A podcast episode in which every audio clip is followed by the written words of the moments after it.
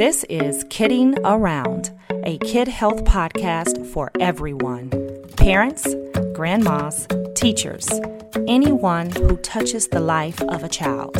And I'm your host, Dr. Candace, a board certified pediatrician and a mom of two. I sit down with expert guests to answer your questions about all things baby, child, and teen. So if you're wondering, why does she do that? Or how can I get rid of that rash? I got you. Everybody, Dr. Candace here, and welcome to Kidding Around. Thank you so much for listening. Today, our talk is a little more serious. We've had some fun ones, you know, kind of all over the place. I try to give you a mix. Um, but today it can be a little serious, but it's very needed, very good information, especially if you have young children or high school, college athletes. This is a topic that we really need to be discussing and give you some basic information on. So, my guest is Dr. Michelle Wallace. She is a pediatric cardiologist with Emory University School of Medicine and she is going to help us discuss the PPE. And I'm going to let her dis- explain to you what that means. And as it relates to sudden cardiac death in play on the field in sports. So, welcome, Dr. Michelle Wallace. How are you? I am well. I am well. Thank you, Dr. Candace, for having me. Awesome. Thank you so much for kidding around with me today and educating us on this very important topic. So let's just jump right in. What is the PPE? So, the PPE is the pre participation physical evaluation, and it is a, um, a document that was written by the um, by about six different organizations, including the American Academy of Family Practitioners and the American Academy of Pediatrics, um, and endorsed by the American Heart Association and the National Athletic Trainers Association. And the goal of it is to identify um, issues in athletes um, that may um, that may place them at higher risk for sudden death, injury, or illness during either practice or competition. Absolutely. And that's really important. And for your, from your perspective today, we are going to um, focus more on the cardiac aspect of it or the heart aspect of it. But like you said, this document is, is about two to four pages long, depending on if you're using the document from the AAP and those other entities, or you're using one that's more tailored for your state or your school district. Um, but they're pretty much all the same. It's extensive. It has a history portion where you ask, ask a lot of questions and a physical exam. And it's just not looking at the heart, it's looking at many elements of the family history and history of the athlete uh, to make sure that they're going to be safe and also healthy enough to play the sport. Is that in that right? That's about right? Absolutely, absolutely. I always have given my background a particular focus on cardiovascular health, but really um, it's it's to identify many various aspects of a child's health that can affect their athletic participation. So I totally agree with that.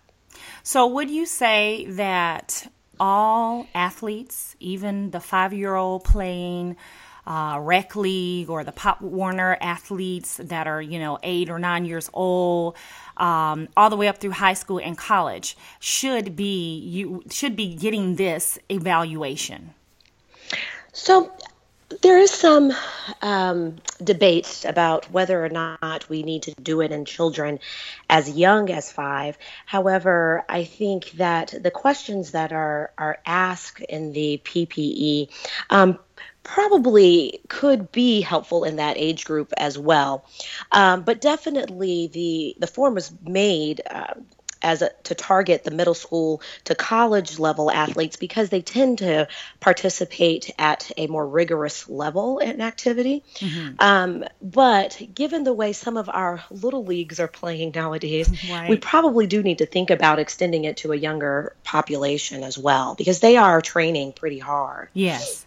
And, and also for me, I see a lot of middle schoolers, if we think on the young end of that recommendation, who the form was uh, made for uh, that are playing outside of their school districts. And they're mm-hmm. not necessarily playing with uh, national level sports organizations like Pop Warner. They're just kind of playing around the way with maybe a rec league or some group of parents formed it themselves, kind of more low key local groups. And these kids are really playing hard. They may come in with injuries to me, and I go, hmm, you didn't do a sports physical. You know, so just letting you guys know this PPE is also called call sports physical or what we call a sports clearance. And I noticed that a lot of them never came in for that evaluation. And the parents said that the organization never gave them anything to make sure they were safe for sports or healthy for sports. Not you know, even considering that they might have asthma right. or allergies or anything. What are your thoughts right. Right. Well, I think it is a problem that we don't have national guidelines on this.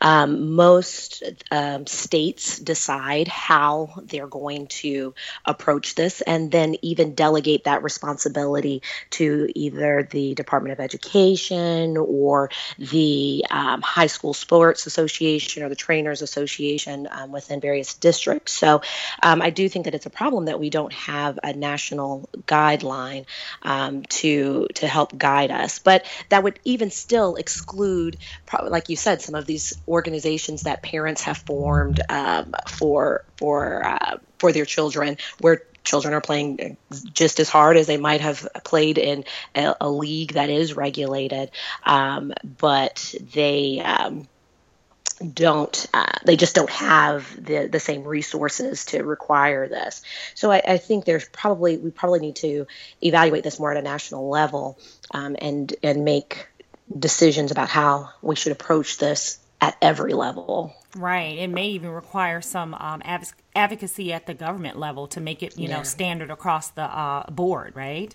Exactly. Absolutely. Exactly. How how um, let's talk about some incidence or prevalence of this. Is this common? Is this rare? And we're talking about sudden cardiac related death on the field and in play because you know it's a big deal. We you know have seen every now and then it hit the media where an athlete has collapsed and died on the field. We know some of that's related to cardiac, but some of it may be related to something else. So is this something that we that happens all the time? So it actually is not. Okay. Um, you know, it the problem is that it garners a lot of uh, media attention, and it uh, causes a lot of um, emotional. Um, I guess expense to a community when a, mm-hmm. a child in particular does die suddenly.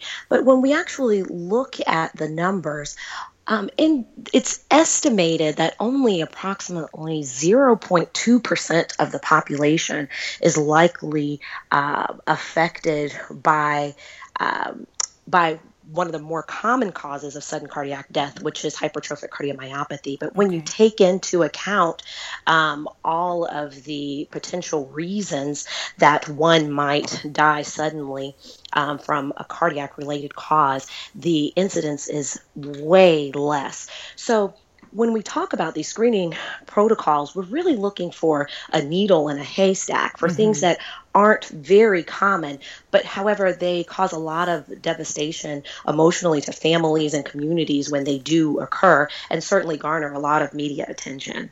Right, absolutely. So go ahead and mention to us some of the maybe the top three to top five um, causes of sudden cardiac related death in play. Well, so that can vary depending on the population that you look at. Um, however, most um, studies have shown that hypertrophic cardiomyopathy is the number one cause of sudden cardiac death um, amongst varying populations. But this can also vary somewhat by age. But when you look at probably about 18 years and above, hypertrophic cardiomyopathy starts to play a little bit more of a role in that population.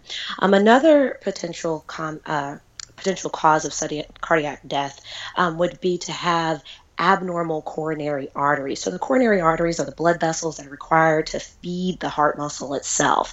And some people have abnormal origins of those car- coronary arteries that can contribute to that. Um, contribute to, and excuse me, that can contribute to um, poor blood flow, particularly during um, high, highly intense activity, um, and cause subsequent arrhythmias, um, heart attacks, cardi- and sudden cardiac death. Um, also, there are some people that have genetic predisposition to having certain arrhythmias. Um, so, for instance, there is a subset of the population that has something called long QT syndrome, mm-hmm. um, where they have abnormal baseline EKGs, but they're at higher risk um, for developing an arrhythmia that might cause sudden cardiac death. Um, and again, those are some of the more common mm-hmm. causes that we think of, but they are not very common in the general population overall. Right. right. And you know, the thing that's so scary about it, I think that really shocks people when it occurs, is that this child or this athlete is usually asymptomatic. Exactly. So it just exactly. hits you out of nowhere. Exactly. Like it's, it's very devastating because they may not have any symptoms. Their first symptom may be death. Um, and so that's, we don't take it lightly that that is very devastating um, and makes people want to do more to try to figure out a way to identify these athletes in advance. Yeah, and, and also these are things that just your normal garden variety physical exam or checkup with your doctor may not pick up either. Exactly, exactly. Um, and so that's why we are recommending that patients, ha- before they participate in sports, um, definitely that physicians consider using the uh, PPE or at least the American Heart Association guidelines to try to tease out family history and personal medical history and physical exam findings that may make you more suspicious. Um, plus or minus the electrocardiogram, which had, mm-hmm. there's a lot of controversy about that as well, about using that in screening as well. Um, but it can be very it can be very difficult because we know that even with the PPE and the American Heart Association guidelines, we still may miss some people that this may happen to. Absolutely. So let's move on to the forms. I actually have them right before me, and I see them a lot in the primary care office, as you probably know. and we are connected in this and many other thing, findings that we may find in the office. Um, but let's go through this just a little bit. So, what are the elements of the PPE that are specifically related to screening the heart? So, the PPE incorporates a lot of what the American Heart Association has recommended. So, the American Heart Association has recommended at least 14 points that should be used to screen patients. And the uh, PPE actually includes about 13 of those 14 points, plus adds some additional. Um, points that uh, may help identify patients, for instance, with something called long QT syndrome. Um, so it includes asking patients Are you experiencing exertional chest pain? Are you having any episodes of unexplained syncope? And syncope is, just means passing out mm-hmm. or having unexplained episodes of near syncope where you almost faint. Um, are you having any difficulty breathing with exertion? Is there any fatigue, excessive fatigue that you're experiencing with exertion that you may not have experienced in the past? Um, do you have a history of a heart murmur?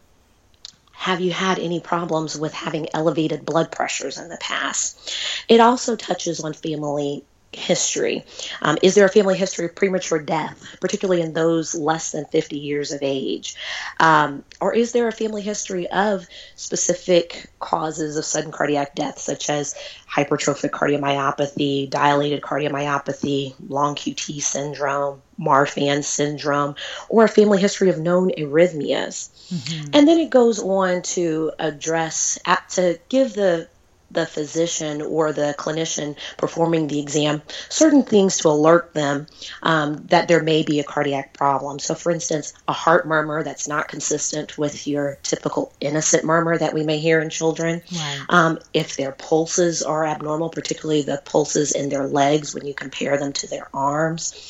Do they have certain features that match um, a disease process called Marfan syndrome, um, where they may have, be at higher risk for having abnormal hearts and blood vessels outside of the heart as well.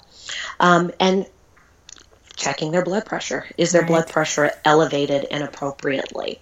So those are some those are some of the AHA uh, recommendations that the PPE covers.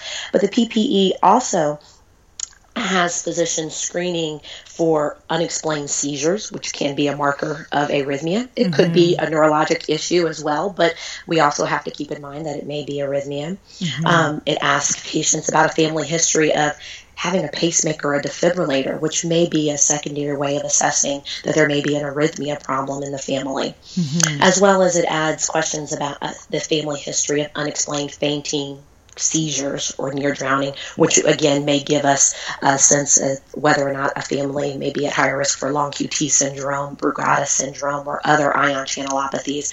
Um, so it's kind of a secondary way of trying to assess that. It may not be the cause, but it gives us a way a way to start the investigation within a family. Right. Absolutely. That's that's great. That's very that was very um, detailed information. And so if you're listening and you hear some of this and you're thinking, "Oh yeah, oh okay, I got to, you know, talk to your doctor about that and make sure that you go over these things." Now, I want to add that this section of the history form is supposed to be completed by, you know, with the parents and the child.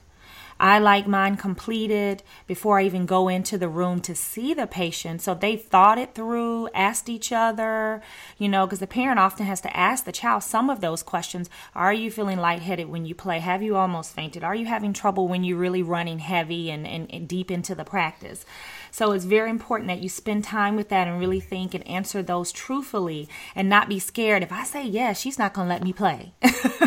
absolutely, because absolutely. Because a positive evalu a positive screen doesn't necessarily mean that there's a true problem, right. but it's important that we investigate it and make sure that we aren't missing something that could be serious. Right. It's it's a very unnerving experience because when I see some positives and I really uh, investigate and talk to the family and, and complete my examination. And I go, you know, I think I've called you. I, have called you before and c- sort of curbside you consult wise, like this is what's going on with this kid. I think he's okay, but he, he has that positive screen. I'm going to do this, this, this from a cardiac perspective. Do you think he's, he's okay? What should I do? And we've kind of, we always help each other as physicians, right? correct, correct, correct. I, I, know when I need help, right? And so yeah. it's not so cut and dry. It can be gray. And with the family, the child, the doctor, and especially if I, is I, if I have to get them on the phone, we'll do it. But sometimes it's positive and you need more workup, right? And Correct. so, therefore, we may have to put that clearance on hold. And I get a little nervous, and, and you know, I get, oh, I'm so sorry, because oftentimes they bring the form in the day before, the week before. And this is a sport they love. They may have been doing it for years. And it's very disappointing to be held out, especially if you're one of the best athletes. Um, so it can be it can be so, tough to get through that conversation, and they leave without clearance and still have to take some more steps before they can be cleared. Absolutely, and that's why it's really recommended that patients try to have their PPEs completed at least six weeks before right. their season starts um, to give you enough time to ha- make decisions about participation and get the additional studies needed completed. Um, but if you don't give your physician enough time, um, then we may wind up being held at yes. a critical time during training and practice. Yes, so. yes, yes. So uh, I often tell them your well, your delay cannot now be my emergency. Absolutely. After I'm hand holding and hugging, saying I'm sorry, I still have to say, hey, but you know, it's tomorrow. Come on now.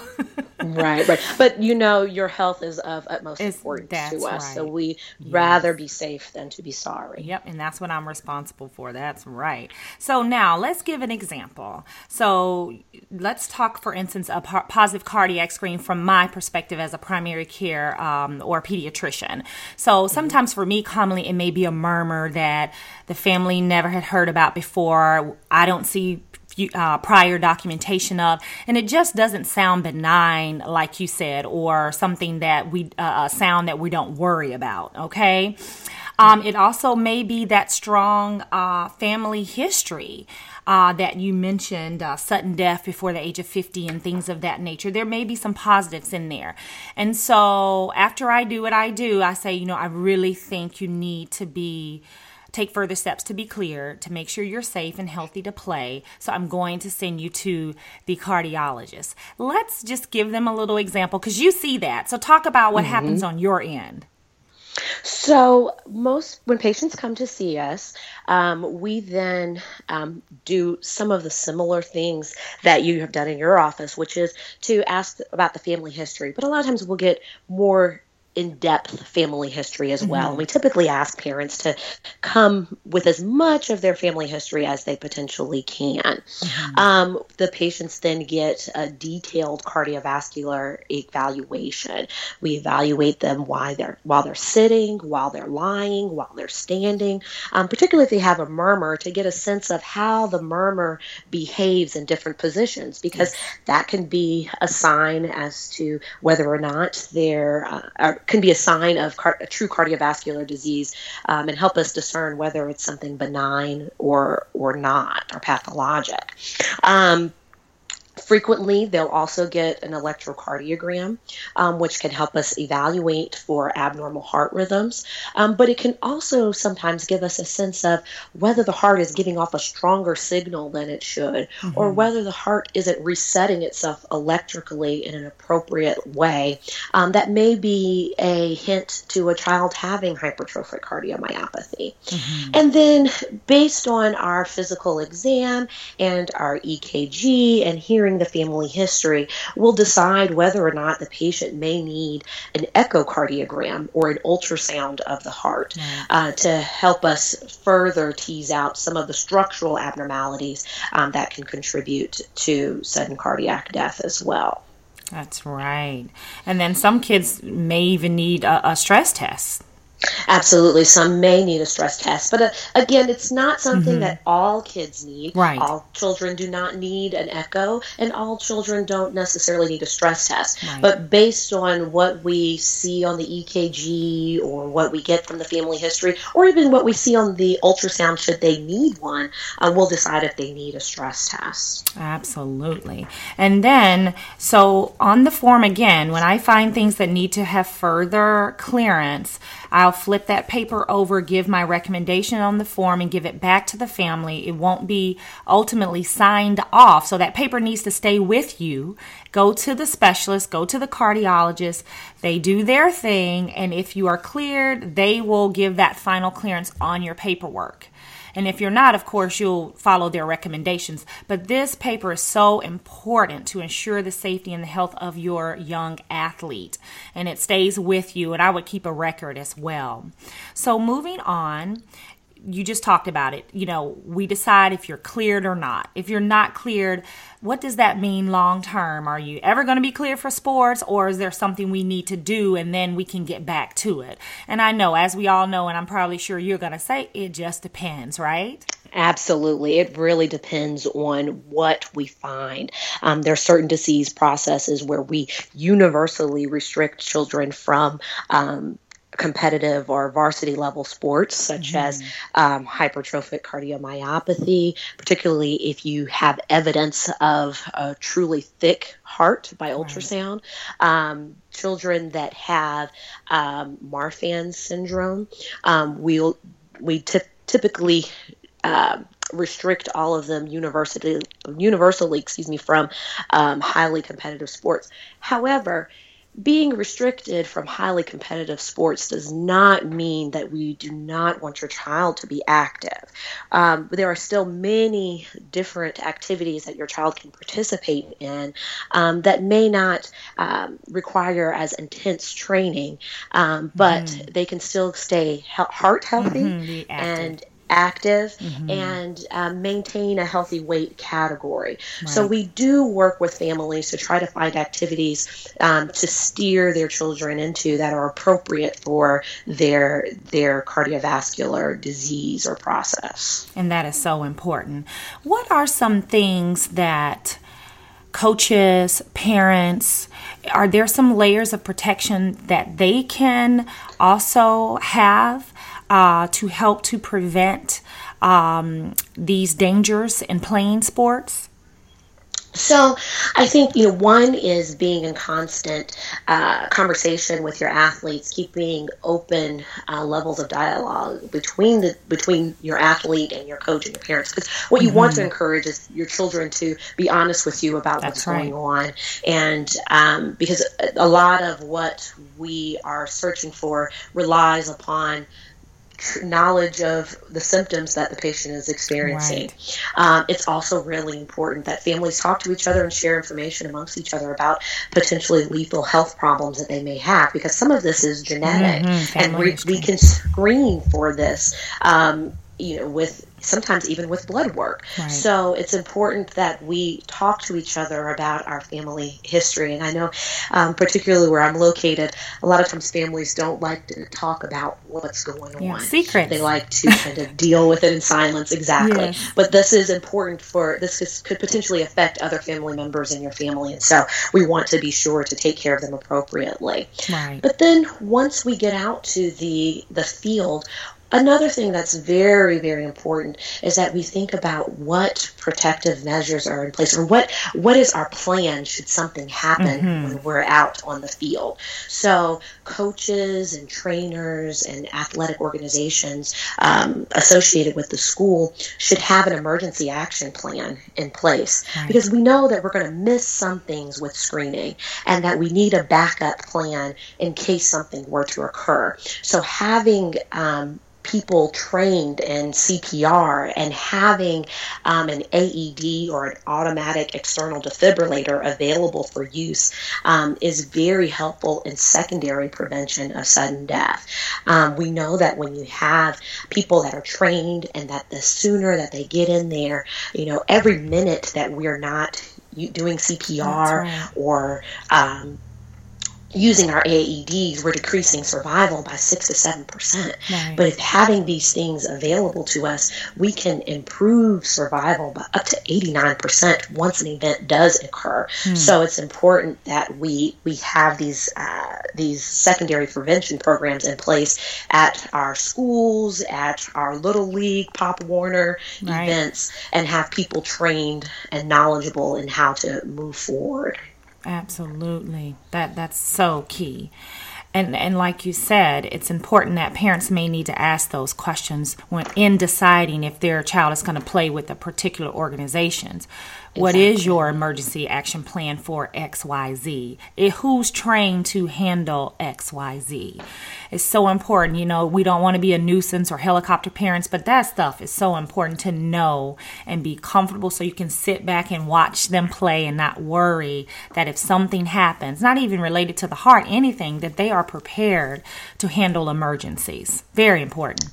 Absolutely. And the other thing you said, which was key that I see a lot, and, and, going back to when I said they don't want to put yes answers on the history form, is also changing that culture, that mentality in sports, especially kind of like at the high school level. And I'm thinking of our young men, how we try to hide symptoms and finally, when they come to see me, it's like, oh, it's been going on all year. And I'm like, what? exactly. Exactly. you know, because they want to be tough and the coaches push it, you know, oh, you all right. And, you know, make them push through.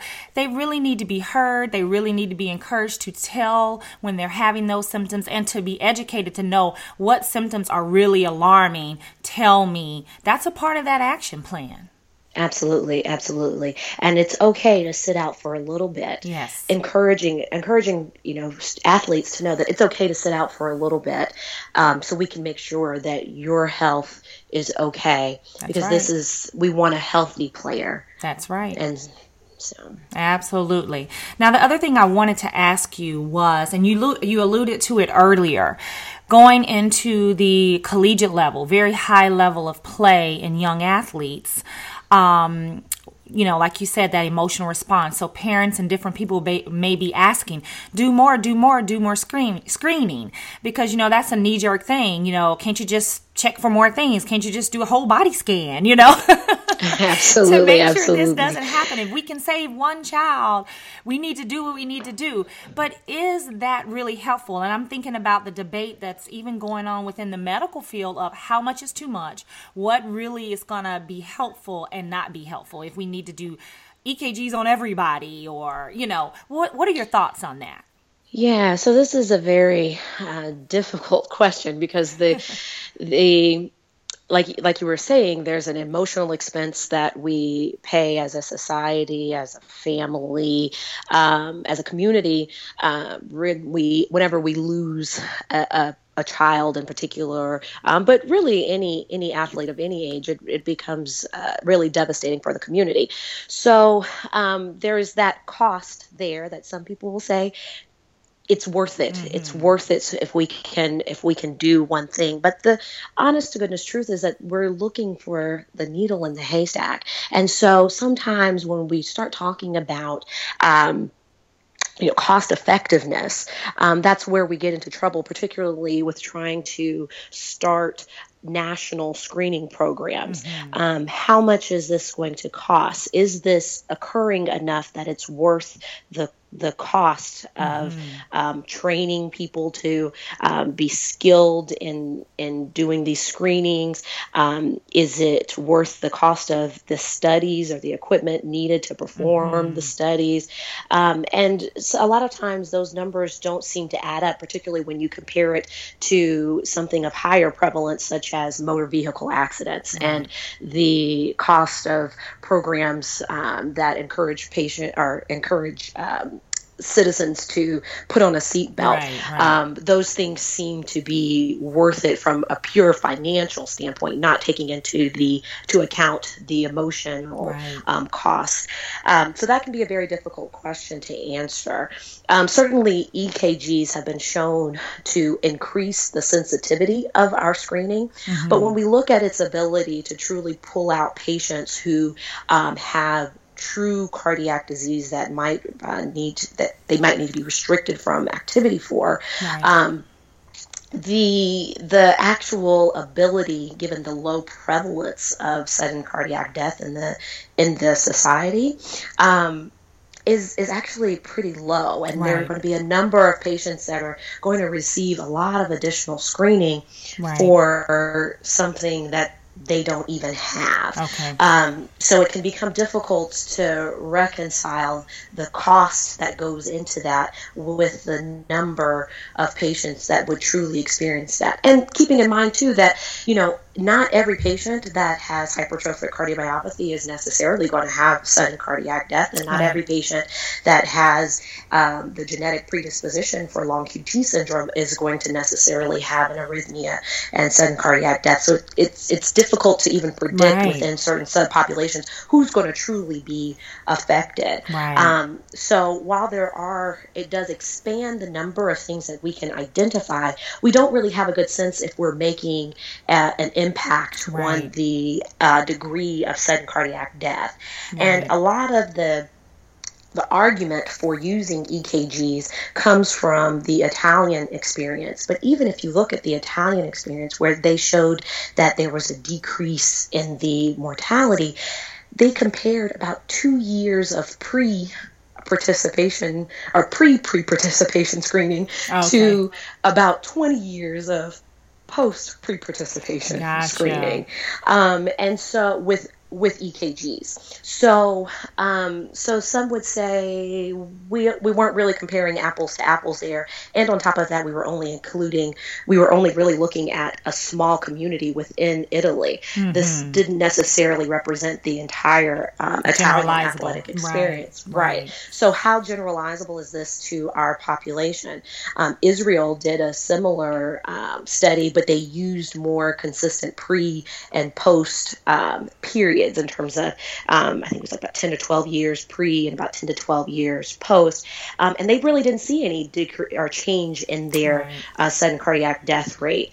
Um, so again, it becomes difficult to generalize. Right, right. Um, and then you also have to think, keep in mind, in Italy, what their number one cause of sudden cardiac death isn't hypertrophic cardiomyopathy. It is another disease process um, that causes arrhythmias. So maybe screening with EKGs in that population may be a little bit more beneficial than doing that in the United right. States. And so all of these arguments exist. Um, and I think that, that we have a long way to go before yes. we can really say, yes, every child should yes. receive an ECG. It'll be interesting to see where that goes. Absolutely. Absolutely. Absolutely. Right. Well, thank you so much. We've wrapped it up. I think you've given us great information. And with this talk all parents should be should fully understand how important the PPE is and be equipped to get it done and keep up with it and understand the elements. So I think this was very helpful in keeping our young athletes safe, making sure they're healthy for sports, and understanding there's more to it than just playing and being good and all that good stuff, right?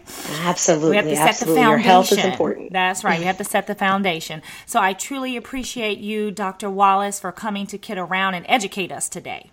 Thank you very much for having me. I truly enjoyed it. And we hope that you'll be our resident cardiologist in the future and continue to educate us on on uh, cardiac related um, issues. And thanks to. to. my listeners. Uh, that's it. That's all we have for today. And we'll talk soon. I hope you enjoyed this episode and learn something today to promote health and well being in children.